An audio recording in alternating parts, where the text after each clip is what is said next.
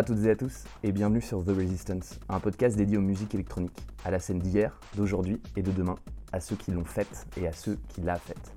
On continue notre épopée à travers les musiques électroniques et la scène en s'intéressant évidemment à toutes celles et ceux qui la composent. Dans le précédent épisode, pour lequel j'ai eu l'immense plaisir de recevoir l'un des piliers de la scène électronique en France, DJ Deep, on s'est intéressé au rôle de relais des artistes, de la manière dont les DJ relaient aujourd'hui les musiques électroniques, leur histoire ou encore celle des mouvements. Et puis naturellement, je me suis posé la question d'une suite, et c'est à mon sens assez évident de donner la parole à celles et ceux qui produisent des artistes, qui leur donnent une visibilité, à savoir les labels. Aujourd'hui, on a la chance de recevoir l'un des patrons de la scène techno en France et à l'international. D'abord membre actif de la scène hardcore en France dans les années 90, très influencé par des grands noms tels que Jeff Mills, Joey Beltram ou encore Sir John, il se tourne finalement vers une scène résolument plus techno dans laquelle il s'investira en tant que DJ et producteur.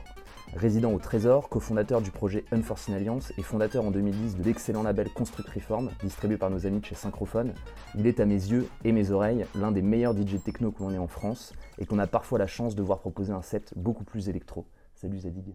Salut. Zadig, première question, question signature. Pourquoi avoir accepté cette invitation?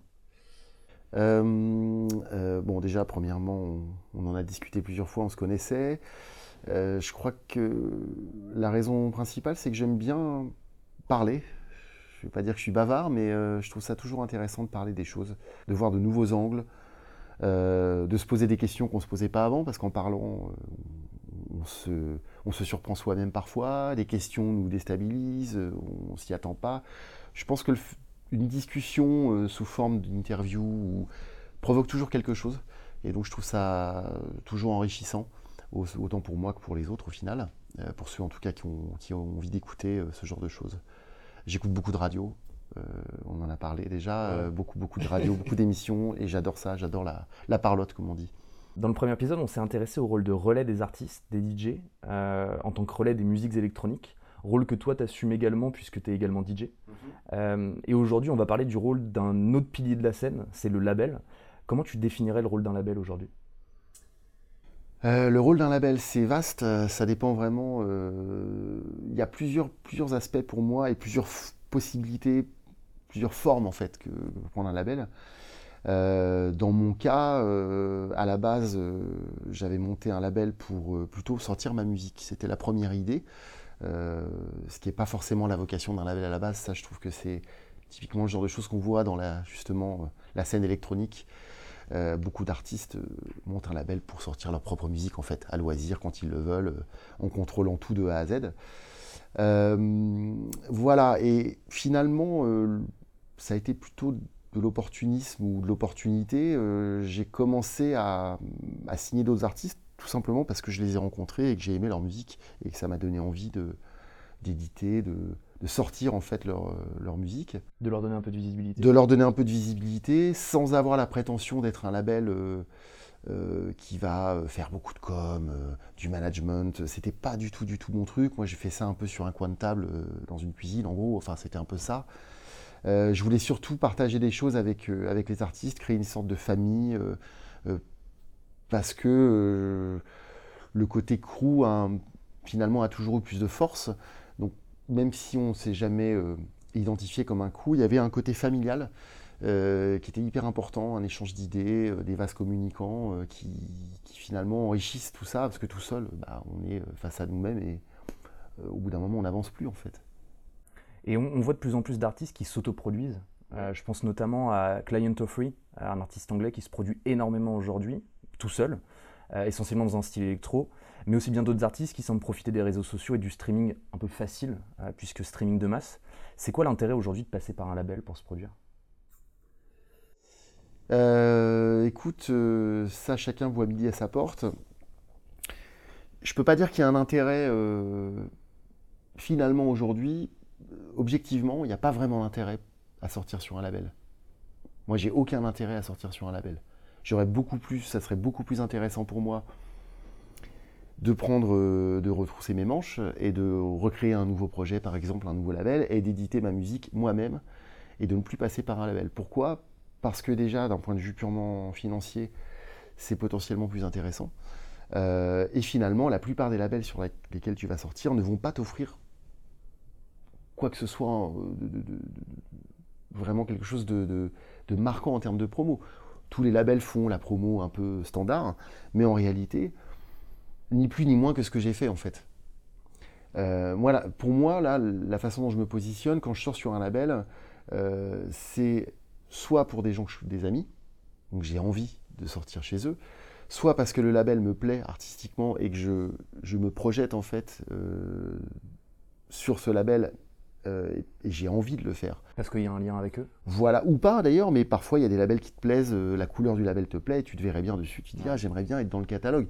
Donc c'est plus une histoire personnelle, c'est plus une histoire d'envie en réalité, ça t'apporte pas forcément grand-chose. Bien sûr que de signer sur certains gros labels, ça peut t'apporter énormément. Je vais pas te, je vais, euh, si tu signes sur euh, un label comme euh, RS, je sais pas, ou Ninja Tune ou, autre, ou plus gros que ça, oui, ça peut t'apporter un vrai, une vraie légitimité entre guillemets. Ah bah ouais, as signé sur tel label, donc c'est bon. Mais à part ça, je trouve que je vois beaucoup d'artistes qui se mettent à à s'occuper euh, de ça tout seul en fait, et qui s'en sortent très très bien, voire même mieux en fait.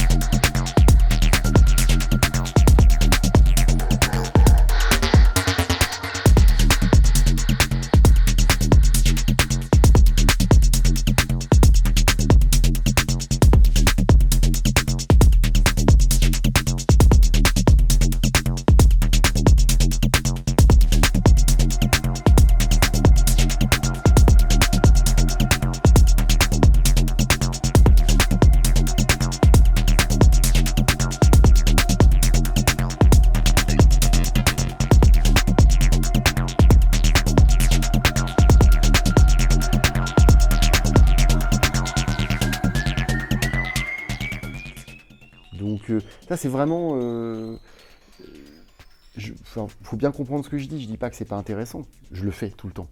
Donc c'est que j'ai envie de le faire. Mais si je réfléchis objectivement, ça serait plus intéressant pour moi de le faire moi-même, en fait. Et euh, pour le coup, tu as sorti des disques sur un certain nombre de labels. Je pense à bah, l'un de tes premiers disques, c'est le Dark Nebula, qui est sorti sur Synchro en, 2010. Oui, il y en a eu un avant sur un petit label euh, qui s'appelait Plastique. C'était le disque Vision. Et il y en avait encore eu un avant, euh, qui est complètement inconnu, euh, c'était sous un autre pseudo, euh, sur un label de la région, d'ailleurs de Rouen, qui s'appelait Eurovision, qui était plutôt un label orienté pop à la base. Et l'un des associés du label avait décidé de se... Il avait eu envie de se faire plaisir et de sortir une série de trois maxi. Un maxi d'Ion 7 qui était plutôt orienté breakbeat, hip-hop, funk. Un maxi de Laurent Latorpi qui était plutôt EDM, e euh, euh, IDM, pardon.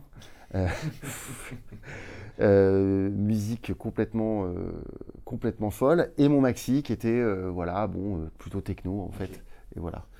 Ok, donc ouais, donc le, Dark Nebula, c'est plutôt le troisième disque. C'est plutôt le troisième disque. C'est le premier gros disque, j'ai l'impression quand même, qui te fait, qui, qui, te donne une belle visibilité. Ouais, bah ce gros disque, enfin ce gros disque, je reprends tes mots. C'était pas le, enfin c'est pas ce que j'appelle un gros disque, mais c'est un disque. Déjà, j'ai eu un, à l'époque, euh, Synchrophone euh, a euh, obtenu un, remix de Kenny Larkin. Bon, d'un seul coup, tu sors un de tes premiers disques, tu as Kenny Larkin qui te fait un remix qui était bien en plus, je trouvais vraiment intéressant ce remix. Ça fait, bah, ça fait quelque chose. et puis, c'est un disque qui a eu un bon accueil parce qu'il était entre deux eaux en fait.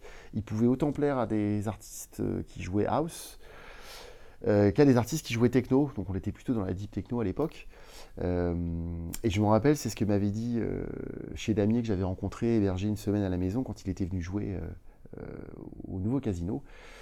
Il avait adoré ce disque parce qu'il m'a dit voilà, t'es es parfaitement dans l'équilibre entre la house et la techno, c'est exactement ce qu'il faut faire. Et voilà, il avait été, euh, il avait vraiment eu un, super euh, euh, coup de cœur pour ce disque. voilà, donc c'est vrai que ce disque était quelque chose de marquant. pour la petite histoire, c'est un disque qu'on m'a offert, mais je ne sais pas qui me l'a offert. En fait, c'est un Secret Santa il y, a, il y a deux ans. J'ai reçu le disque. Mais la personne ne, s'est pas manifestée. Donc je l'ai dans ma, dans ma collection, mais je sais absolument pas d'où il vient. Donc si la personne qui me l'a offert, en tout cas, euh, nous écoute, bah, merci beaucoup. moi, il y a un autre disque qui me fait, euh, qui, comment dire, qui m'a beaucoup plu, c'est le TTRXL, qui est sorti euh, sur le label de Cyril, Deeply Rooted, en, en 2013. Je me posais du coup la question, comment ça se passe cette relation entre les artistes et les labels? Comment on, vient de chercher en tant que producteur? Alors, c'est, il y a encore une fois, plusieurs façons en fait. Dans, dans, le cas précis, par exemple, la façon dont les choses se sont déroulées, euh, moi, je travaillais donc euh, à Paris dans un magasin de matos qui était lié à Synchrophone. Euh, et pour mon, premier disque sur plastique, en gros, je rencontre ce gars, Nico, qui vient me voir et qui, qui écoute un petit peu ce que je fais. Enfin, on s'entend bien et, il me dit Ah, mais je monte un label, est-ce que ça t'intéresse? Et voilà, ça se fait comme ça. Et puis après, c'est c'est euh, j'envoie des tracks à John et Didier de chez Synchrophone. Euh, je, commence à bosser sur un truc en me disant faut absolument que je sorte un truc sur Synchrophone. Il m'avait euh, un peu ouvert la porte en fait. Et voilà, et j'amène cette version, une version du track Dark Nebula. Et John et Didier me disent bon, il est bien le track, mais trop de ceci, pas assez de cela, là ça va pas et tout. Je rentre chez moi, je refais une version complètement différente. Le lendemain, je leur ramène la version. Je fais voilà, en gros, j'ai suivi vos conseils et là, c'est parti. Ça se fait comme ça. Euh, Cyril, euh, ça a été, euh, par exemple, évidemment que je rêvais de sortir sur Deeply Rooted House à l'époque. C'était Cyril est un artiste qui, compte beaucoup pour moi. C'est un label emblématique de la scène française pour moi, toujours signe de qualité en fait. Ouais, je, vois beaucoup de cohérence dans son, dans son label. Ouais, je peux, ça ne veut pas dire que j'aime tout, mais quand tu passes dans les oreilles de Cyril, si tu es retenu, tu sais que quand même, c'est une petite fierté parce que Cyril, c'est quelqu'un de difficile, euh, qui peut avoir la dent dure. Euh, qui voilà qui parfois ne mâche pas ses mots sur ce qu'il pense d'un morceau ou... et du coup quand j'ai commencé à lui envoyer des trucs à lui faire écouter des trucs je sentais un intérêt naître chez lui pareil il me donnait euh, voilà quelques pistes à suivre sur la façon dont je devais gérer le morceau parce que moi j'envoie toujours des choses assez brutes au départ et j'étais pas quelqu'un qui arrangeait beaucoup les morceaux et donc je me suis un peu forcé et je lui ai envoyé finalement euh, bah, les versions des morceaux finales que j'avais bien travaillé et tout. Et, quand il a validé tout, j'étais trop bien. Donc c'est aussi beaucoup de rencontres. On a beaucoup parlé, Cyril. Euh, ça faisait un an qu'on se parlait sans parler musique. Il savait même pas que je faisais de la musique. Parce que moi, je suis pas quelqu'un qui cherche à, à me vendre ou quoi que ce soit. Ça s'est un peu passé comme ça avec Technasia aussi, par hasard. Un jour, il rentre au magasin, j'écoutais un de mes tracks. Puis c'est quoi ça bah, c'est un truc que j'ai fait, il me fait c'est bon, je le signe. Toi, tu débarques, tu, bon, ok. Ça se passe comme ça en fait. Les, les, les, heureux hasards, j'appelle ça. Des belles relations qui se, qui se créent au, au fil du temps. Ben, c'est surtout, tu crées pas la relation sur, une, sur, un, sur un, comment dire, un enjeu. J'avais pas d'enjeu avec Cyril. J'avais même pas l'idée de sortir sur son label. Je, je lui disais même pas que je produisais de la musique. Donc déjà, notre relation était assez saine je n'attendais rien de lui euh, et il le sentait, je pense, et du coup c'était fluide. Et un jour, l'opportunité se présente, ah bah oui, on s'entend bien, en plus, donc c'est chouette. Génial. Du coup, euh, pour faire le lien avec tout ça, j'aimerais bien qu'on s'écoute un morceau. C'est euh, The Man from Outer Space, un morceau de ton EP The Stellar Hunter qui est sorti sur Trésor en 2016.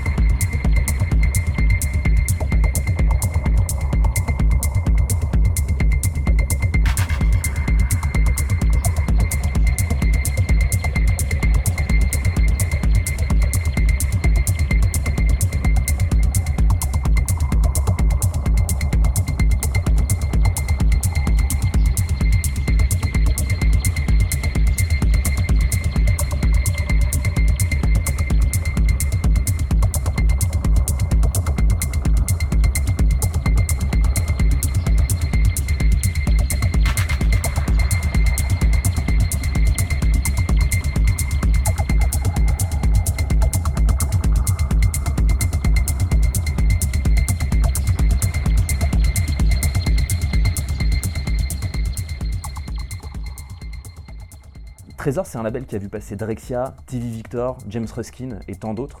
Ça fait quoi de sortir sur un tel label? Énorme. Énorme. Euh, tu vois, on, parlait tout à l'heure, tu me demandais l'intérêt de. Quel intérêt il y a à sortir sur un label aujourd'hui? Y en a-t-il un ou pas d'ailleurs? Euh, C'était plus ou moins ça la question. Euh, évidemment, Trésor, il y a un intérêt. et il y a aussi, surtout, quelque chose de mythique derrière ça. Donc, quand toi, tu, tu commences à acheter des disques et que tu achètes tes petits trésors là, voilà, que tu vois Jeff Mills et que tu vois tous ces gros artistes et que tu achètes et tu, et tu, rêves d'être à leur place. Voilà, tu rêves de, faire de la musique comme eux, tu, tu, sais même pas comment ils font cette musique parce qu'à l'époque je produisais même pas. Donc il y a tout un processus, un, truc qui se crée dans, ton, dans ta tête. Euh, une sorte de, respect, d'immense. C'est presque de l'idolâtrerie en fait, euh, sur certains labels. Trésor, c'est un label que j'ai, euh, évidemment, que j'idolâtre énormément même s'ils ont eu parfois des périodes moins intéressantes, euh, parce que bah, les DA vont et viennent. Euh, quand Paolo a repris la DA euh, de Trésor, ouais, je, suis de nouveau rentré dedans complètement. Et quand bah, j'ai eu l'occasion de sortir sur Trésor, c'était juste la récompense ultime. Ça s'est fait comment? Ça s'est fait. Bah, j'étais résident là-bas depuis quelques temps. Et un jour, Paolo, le DA du label, euh, me contacte et me dit Ouais, Sylvain, est-ce que ça t'intéresse de, sortir un track? On, refait un démo track. Volume 2, en fait. Ils avaient sorti il y a très longtemps un truc qui s'appelait Démo Track. Et ils décident de, relancer un démo track. Donc, c'est en gros des artistes qui sont jamais sortis euh, sur le label, euh, qui ne sont pas affiliés au label. Parce qu'il y a bien. Le club et le label sont quand même deux choses assez différentes finalement. Mhm. Et donc, je fais Bah ouais, évidemment. Euh, c'est la, petite porte d'entrée sur Trésor, tu vois, démo track. Euh, et donc je lui envoie le track Panique. Euh, et voilà, donc il signe le track, super. Et puis on commence à parler d'un maxi. il me dit ouais, et il me lance un espèce de défi, parce qu'il sait que j'aime bien les trucs old school. Et il me dit ouais, ça serait marrant que tu arrives à refaire un truc genre X101 ou X102, mais qui sonne old school, mais qui soit en même temps moderne et tout. Ouais, un peu de pression quand même là. Bah ouais, un peu de pression, mais du coup j'ai relevé le défi sans lui vraiment lui dire ouais, je vais le faire. Et j'ai bossé. Euh, alors, je lui ai envoyé des choses euh, sans vraiment. Euh, que j'avais que j'ai faites sans penser à Trésor spécifiquement, mais je lui ai envoyé des choses. Ça a mis beaucoup de temps. Et un jour, je lui ai envoyé le track Stellar Hunter. Et effectivement, l'influence, elle est quand même assez évidente. Hein. J'ai essayé de relever le défi et il a été convaincu. Et il était super content. Il me dit Ah, t'as as, bien fait le truc parce qu'effectivement, on se croirait en train d'écouter du, du X101, mais un peu plus, bah, évidemment, remanié, quoi. Et du coup, c'est un peu parti de là, quoi. Et après, je lui ai envoyé les deux autres morceaux. Euh, ça a été un très long, on a mis un an et demi à faire ce disque, euh, parce que ça a été très très lent, les réponses sont très très lentes en général, parce que Paolo est hyper débordé tout le temps, euh, parce qu'il s'occupe du label, plus des showcases, plus de la tonale plus d'autres labels. Et c'est à la suite de ce disque-là que tu, tu, passes résident au Non, c'était bien avant ça. Ok. Je suis aussi rentré par la petite porte euh, pour ma résidence. J'ai été booké par Alex, qui était un des bookers à l'époque, qui me contacte directement sur Facebook un jour, tu vois, sur Messenger. J'avais pas vraiment d'agence à l'époque, et qui me propose de jouer au New Faces un mercredi. Donc évidemment, je dis oui. Hein. Et je me suis retrouvé à jouer un mercredi au New Faces. C'était voilà, une expérience géniale. Pareil, je me retrouve dans ce club mythique euh, et, du coup, à la suite de cette New Faces, qui s'est super bien passé, ils m'ont proposé de jouer, euh, d'avoir une résidence, euh, en gros, tous les deux mois, de jouer au club. Quoi. Et ça s'est mis, mis en place comme ça. Voilà, et j'ai gardé cette résidence pour l'instant. après, c'est Diana qui a repris un peu plus la prog. et maintenant, il y, a un nouveau DA et je continue à, travailler avec eux. quoi. On parlait juste avant des, des labels, et notamment l'intérêt de sortir sur un label. Il y a selon toi des labels qui sont particulièrement targetés par les artistes aujourd'hui? Euh, Et toi, j'allais parler de toi plus précisément. Est-ce qu'il y a un label sur lequel tu aimerais bien sortir? euh... RNS Il y a plein de labels sur. Ouais, par exemple. Euh, il y a plein de labels sur lesquels j'aimerais bien sortir. Euh, dans les, dans les plus influents, oui, vu la, le pédigré du label, ça te fait envie. des labels comme Ninja Tune, qui font envie aussi parce que c'est des labels tellement ouverts. Euh, tu sais pas vraiment à quoi t'attendre en termes de sortie, même si ça a une connotation très un peu plus. Euh, à l'époque, c'était euh, trip hop, hip hop. Mais maintenant, tout est possible. Marcel Detman est sorti dessus. Si je ne m'abuse, euh, je me demande s'il n'y a pas Elena Ouf aussi, ou c'est sur un autre label Elena Ouf, je ne sais plus. Bref, parfois, ils font des incursions euh, dans, la musique électronique pure. Et ouais, c'est tentant. Donc, ouais, il y a toujours des labels bah, sur lesquels on aimerait bien être, même des petits labels. Hein. Il y, a, y, a, des moments, tu t'achètes les labels, leur discographie, parce qu'il y a quelque chose de spécial. Et inévitablement, tu te dis, ah, j'aimerais bien leur envoyer des tracks. Mais, mais moi, j'envoie pas trop de tracks au label en fait. T'attends plutôt qu'on vienne te chercher Ouais. T'es plus à l'aise J'ai jamais vraiment envoyé de démo en fait. Je crois que je n'ai jamais envoyé une démo de ma vie euh, à l'aveugle. La première, si, la première, le Dark Nebula, je l'ai envoyé euh, à Osgutton. Ah ouais, ok, d'accord. je doutais de rien. Je me disais que tout était possible. Est-ce qu'ils t'ont répondu? Ils m'ont répondu très gentiment, euh, en me disant qu'ils ne signaient que des artistes qui étaient affiliés au club.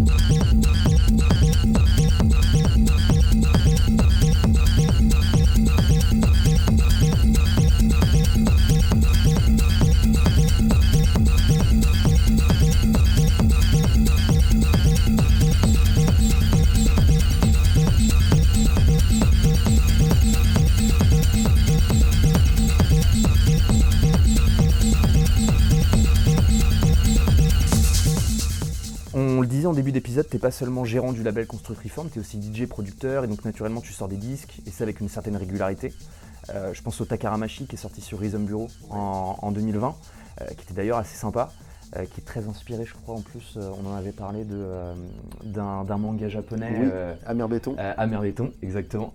de tout temps, il y a eu des artistes, DJ, producteurs qui ont monté leur propre label, qui ont produit des artistes, et puis à l'opposé, on pense naturellement à Renat, euh, avec euh, RNS ou encore Engeman avec Trésor, qui eux ont fait le choix, semble-t-il, de produire exclusivement euh, des artistes. bon, de mémoire, Renat a écrit beaucoup de morceaux et sorti quelques remixes, mais ça s'arrête vraiment là. Il y a un choix à faire pour toi entre produire et sortir des disques en tant qu'artiste? Toi qui connais ça, c'est facile de faire les deux aujourd'hui? Bah, tout dépend de quel type de label, quel type de label tu veux, construire et, et, gérer en fait. Le problème de faire plusieurs choses en même temps, c'est que tu ne peux pas être efficace partout. Euh, moi, il est bien clair que je ne suis pas un excellent euh, gérant de label. J'ai assez peu de temps accordé à la gestion du label, ce qui fait qu'effectivement, au bout d'un moment, bon, euh, même si euh, on a connu un certain succès, on a quand même fait des, beaux disques, on a, a fait des, bons scores de vente. j'ai jamais eu l'envie de le développer plus que ça. parce que beaucoup d'énergie, beaucoup de temps, et puis à un moment il faut faire de plus en plus de com, et puis il faut commencer à embaucher un graphiste, et puis il faut, il faut quelqu'un qui s'occupe de la, du community management, et puis enfin c'est beaucoup beaucoup de taf si tu dois faire tout toi-même aujourd'hui. Donc, euh, je pense que pour, créer un label de la de l'envergure d'un trésor ou d'un RS, ou, oui, tu es obligé de. Faut être focus. Il ah, faut, être, faut être concentré. Parce que tu peux pas. Euh, j'imagine la gestion d'un label euh, comme Trésor, enfin, ça représente beaucoup, beaucoup de boulot. Parce que le calibre des artistes que tu, que tu commences à sortir, bah, Trésor sont quand même des artistes majeurs de, pour moi de la scène underground. Euh, tu peux pas les gérer comme tu vas gérer un artiste qui démarre et bon, qui qui va pas avoir beaucoup d'attentes. Parce qu'un artiste qui démarre est déjà tellement heureux de sortir un premier disque qu'il va pas te saouler avec la façon dont tu fais la promo, euh, ou si t'en fais pas du tout, ou voilà. Le problème, c'est que quand tu commences à, sortir des artistes très confirmés, sont des artistes qui ont des exigences. Et ça, moi, j'ai pas envie de passer mon temps à, euh, là-dessus, quoi. J'ai autre chose à faire. ce qui fait que je ne serai jamais un label manager euh, professionnel, évidemment. On a à la fois des labels qui sont spécialisés dans certains styles. Je pense à Underground Resistance, évidemment, euh, label mythique qui a toujours mis en avant la scène techno et électro de Détroit. Je pense aussi à Peace Frog, qui va produire essentiellement la scène techno anglaise avec les Lux Slater, les Landstrom, ou même des labels plus récents. je pense notamment à Steel City Dance Disc, qui est le, label de Mold Grab, qui est très orienté techno. Et d'un autre côté, on a des labels comme Warp, euh, à mon sens le meilleur exemple, qui vont s'autoriser à aller absolument dans toutes les directions. Ils vont produire toutes les formes de musique électronique, ils produisent Nightmares on Wax et la scène trip-hop, euh, mais ils vont produire aussi LFO, qui est euh, le, groupe mythique qui déclenche un vrai tournant sur la scène électro-UK dans la première moitié des années 90. Comment on se positionne en tant que label vis-à-vis des musiques électroniques? Est-ce qu'il y a une sorte de ligne éditoriale à avoir? Encore une fois, il y, a, deux types de labels pour moi. Il y a des labels qui ont une ligne éditoriale très très stricte, euh, qui ne vont pas, euh, qui vont évoluer dans, cette ligne. Euh, je pense par exemple à un label comme Paul Group, qui est un label qui a une ligne esthétique très très claire. Je veux dire, il y a un son Paul Group, même si depuis quelque temps le son a évolué, on garde quand même cette patte Paul Group. Tu reconnais le label en fait au Ouais. Tu sens qu'il y a une patte. Et puis euh, d'autres labels euh, signent le même son du coup, parce que sont dans la foulée vont, vont faire un peu le même genre de truc. Donc as toute une, ça, ça, influence toute une, un moment tout un pan de la musique électronique. Comme Semantica, Semantica a un son très spécifique. Euh, quand tu sors sur Semantica, tu sais que tu vas coller à quelque chose, donc tu t'adaptes un peu à, la ligne du label. Et à côté de ça, tu as effectivement des labels qui sont complètement ouverts. Euh, qui vont pouvoir te sortir un truc d'électro, et puis la fois d'après un gros maxi techno, et puis d'un seul coup un peu d'IDM, et puis après un truc chanté. Euh, ça, j'avoue que j'apprécie énormément. Euh, j'aime beaucoup les labels comme ça qui savent te surprendre. Ça ne veut pas dire que tu vas tout acheter, évidemment. Qui essayent d'ouvrir au maximum. Voilà, mais c'est super intéressant. Et par contre, ça nécessite, je pense, une, déjà une grosse ouverture d'esprit, et surtout d'être un peu visionnaire, parce que c'est pas évident. Tu peux te planter aussi. Euh, parce que tu ne peux pas être bon partout. Tu ne peux pas avoir un goût euh, affirmé et, pointu partout. moi, je vais, je vais avoir, euh, une, même si je suis très ouvert musicalement, je ne peux pas être spécialiste de tout. Donc tu peux aussi vite faire des erreurs et tomber dans des lieux communs dans tes choix. voilà, si moi je commence à essayer de produire un maxi de house par exemple, un artiste house, je peux très bien me planter littéralement et être complètement à côté de la plaque. Oui, je vais aimer, mais peut-être que finalement mon choix n'était pas le bon. Donc c'est très très complexe euh, pour moi. Il faut vraiment avoir une grosse grosse grosse culture musicale. faut vraiment, euh, voilà, des, pour moi, en France par exemple, un mec comme Cyril pourrait très bien faire ça.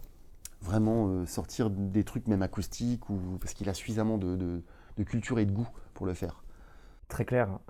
sur Construct Reform, tu as produit des artistes, mais tu as aussi sorti toi-même des disques mm-hmm. sur ton propre label. C'est une chose que l'on voit régulièrement aujourd'hui, en tout cas j'ai l'impression de plus en plus. Je pense notamment à Liam Wax, euh, plus connu sous son alias Deezer Sound Colony, euh, qui est le boss du label Holding Hands, qui a lui-même sorti un certain nombre de disques sur son propre label. Je crois que quasiment 30% des disques qui sortent sur son label, ça doit être, ça doit être sous, sous son alias. Comment on fait le choix de sortir soi-même un disque sur, euh, sur son propre label? Toi en particulier, c'était un choix assez réfléchi à chaque fois.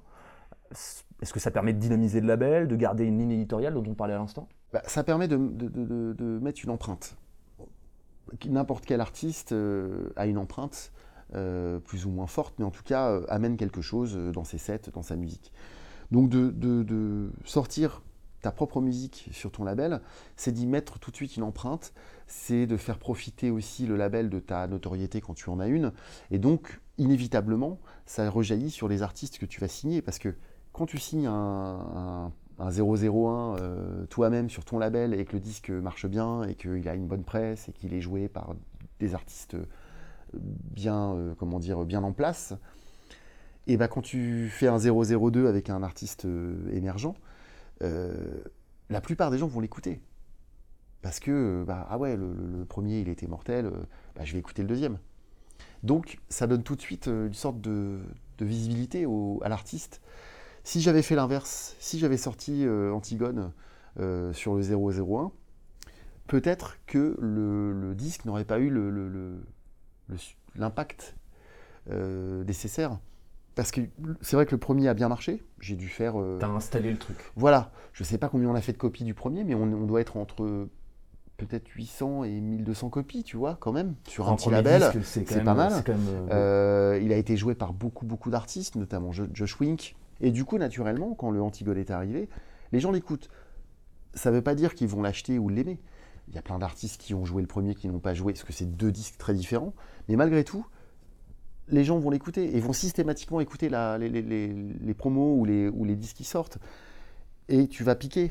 Ah tiens, j'aime bien le premier, j'aime pas trop le deuxième. Par contre, le troisième me plaît. Après, ça a été euh, Ad Infinitum. Pareil, gros carton. Ad Infinitum, euh, euh, on en a fait peut-être entre 1200 et 1400 copies. ouais, donc tu installes une cohérence et une crédibilité. Voilà. je pense que je, je, sais pas, hein, j'ai pas, je peux pas refaire l'histoire, mais est-ce que le Ad Infinitum aurait aussi bien marché si j'avais pas sorti le premier? Peut-être que oui, parce que le track est mortel. Mais est-ce qu'il c'est de donner de la visibilité à quelque chose. Et je pense que c'est pour moi important quand tu quand as un label avec tes producteurs de vouloir mettre ton empreinte et, et, de, et de tu aides le label quelque part. Et du coup, c'est bien que tu parles d'Antigone parce que euh, c'était le, deuxième morceau pour faire le lien avec tout ce qu'on se dit. On, s'écoute du coup euh, The Fugitive qui est sorti sur le P As I Walk to You euh, en 2014 sur Construct Reform.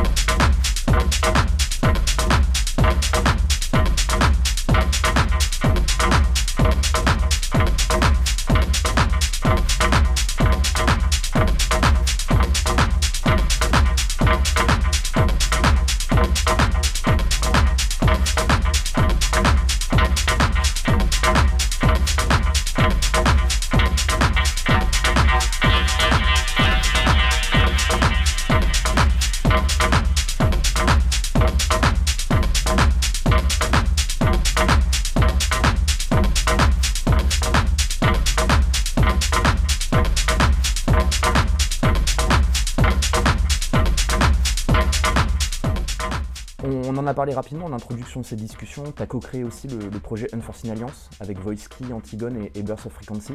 C'est ces trois artistes que tu es allé chercher et que tu as produits sur Construct Reform. Qu'est-ce qui t'a intéressé en particulier chez ces, chez ces gars-là? Pour le coup, Antonin, Antigone, quand il m'a ramené il m'a fait écouter sa musique, j'ai trouvé euh, quelque chose que j'avais pas entendu avant en fait. Il y avait un tout petit côté, euh, je me rappelle, c'était la grosse époque Mike Denert. Euh, il y avait un petit côté Mike Denert, mais il y avait un univers sonore qui me plaisait énormément chez Antonin. En plus, j'appréciais énormément le, personnage. c'était un mec très gentil, hypersensible. enfin voilà, tout ce que j'aime quoi, chez un être humain. Et du coup, euh, je l'ai un peu travaillé au corps. Euh, j'en ai déjà parlé de ça, pas, avec toi, mais parce qu'à la base, il voulait signer euh, sur Deeply Rooted House. et donc, il, était en contact avec, avec Cyril. Et finalement, il a atterri sur mon label. et j'en suis très heureux. et du coup, je ne peux pas dire que je suis allé le chercher, mais j'ai eu la chance d'écouter de, sa musique, en fait. Et ça a été un coup de cœur. Et Luc, c'est pareil quand j'ai écouté, euh, il m'a envoyé des, il m'a fait écouter des morceaux et j'avais jamais entendu ça. Enfin, il y a des influences, mais Luc a vraiment un style très très particulier. Il est reconnaissable entre mille. Quand j'écoute un morceau de Luc, même si je ne sais pas que, c'est Luc, je sais que c'est Luc. Il a, personne n'arrive à faire comme Luc. Beaucoup essaient, mais Luc c'est Luc. Et du coup, euh, bah, pareil, gros coup de cœur. Et, du coup, je lui ai demandé de m'envoyer tout ce qu'il pouvait, quoi. Et on a commencé à fabriquer euh, le maxi. Euh, je voulais surtout pas qu'il retouche sa musique. Je ne voulais absolument pas retoucher sa musique parce que certains labels te demandent des modifs. Luc, je n'ai jamais voulu de modifs. Même si euh, je me rappelle d'un feedback de Josh Wink sur, encore une fois lui, sur Ad Infinitum qui dit ouais, mortel le track, par contre, faut éditer la fin parce que c'est chiant à sortir. Et euh, malgré, euh, enfin tu vois, Josh Wink était un, a toujours été un de mes DJ préférés. Il, est dans mon top 3 ou 4, euh, de par juste la maestria avec laquelle il peut enchaîner des disques. Mais j'avais quand même, intérieurement, j'aurais envie de lui dire, hé eh, mec, t'es DJ ou t'es pas DJ Parce que un disque, bah justement, ça se travaille. Même si la sortie est pas terrible, bah tu vas, tu vas faire en sorte de le sortir à ta façon, quoi. tu vas pas l'éditer pour que ça soit plus facile. Bref, et moi j'en ai rien à foutre. Euh, donc du coup, euh, j'ai pris la musique de Voice-Key et voilà, et, euh, ça s'est fait assez, assez naturellement. Je suis pas allé chercher, j'écoute pas beaucoup de démos en fait. Je, je suis un très mauvais label manager encore une fois, j'avoue, je reçois beaucoup de démos, j'en écoute assez peu. Et euh, bah, on sait que, que, tu bosses de nouveau sur le label Construct Reform. Il y a eu une petite baisse de, régime depuis 2-3 euh, depuis ans. Euh, pas une baisse de régime, on a fait carrément un gros break. Un gros break, ouais. Mais donc du coup, ça annonce de belles choses. Il y a des artistes en particulier que tu aimerais bien sortir prochainement sur, Reform Alors pour, pour, du coup, pour resituer les choses, le label, donc j'ai toujours une part active dans le label d'un point de vue artistique. Euh, par contre, j'ai complètement laissé euh, les clés. J'ai quelque part donné en fait le label euh, à Axel, qui est mon partenaire de toujours. parce que d'une part, j'avais plus très envie de m'en occuper. J'avoue, moi j'ai besoin de, c'est ma psychologie, c'est comme, comme ça. Je ne peux pas m'occuper des choses à moitié. Donc dès que j'ai un, je commence à avoir un peu de, mal à m'occuper de quelque chose, il vaut mieux que j'arrête en fait, parce que je commence à c'est que des actes manqués chez moi, et du coup, je commence à oublier de faire des choses, à ne pas rendre les choses en temps et en heure. Axel pourrait te le dire. Et du coup, comme Axel s'est tellement investi dans ce label, il y a mis euh, tout, hein, euh, pour euh, aucun bénéfice pour lui en tout cas. Je trouvais normal et, logique de lui dire, bah voilà, le, bébé il est à toi. Quoi. Donc maintenant, j'ai plus de, de pouvoir décisionnaire sur quoi que ce soit. Évidemment qu'Axel me consulte, évidemment qu'on fait le choix des artistes ensemble. Donc, ouais, il y a des belles choses à venir. Euh, oui, il y a plein d'artistes que j'aimerais avoir sur le label, évidemment. Euh, euh, des choses qui étaient prévues qui ne se sont pas faites. par exemple, on avait un Ouvelt qui était prévu, qu'on avait masterisé et tout, finalement, qui est sorti sur un autre label. Parce qu'à l'époque, j'ai fait non, on peut plus. on a un Voice Key qui est prêt moi, j'aime bien les artistes euh, émergents ou peu émergés. Tu vois, je, trouve ça hyper intéressant. Même si Jonascope, par exemple, que j'ai signé, n'était pas un artiste émergent, on a besoin parfois d'avoir, on a envie d'avoir un artiste d'un peu gros calibre. Euh, Jonascope, je ne l'ai pas signé parce qu'il était connu. Je l'ai signé parce que j'aimais beaucoup Jonascope euh, humainement. J'adore sa musique. Et voilà.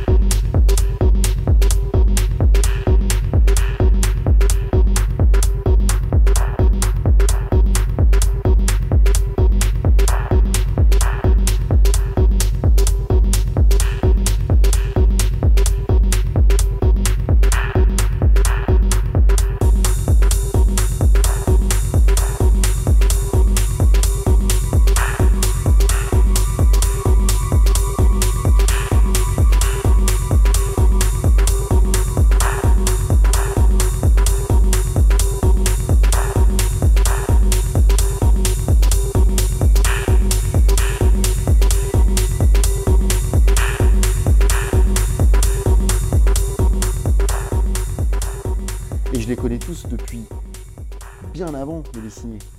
C'est juste qu'à un moment, c'est la, fin logique du truc, c'est bon, tu me fais un disque.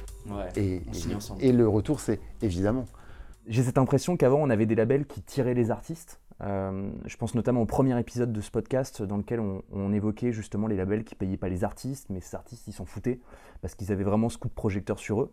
Et à contrario, aujourd'hui, on a des artistes qui, sont, euh, qui ont cette étiquette de superstar, et qui vont faire connaître un label en sortant un disque chez eux. Il ressemble à quoi selon toi le label de demain? Question très ouverte. C'est vrai. C'est vrai. Euh, spontanément comme ça, euh, j'ai envie de te dire qu'il ressemble à, On fait tout soi-même, quoi.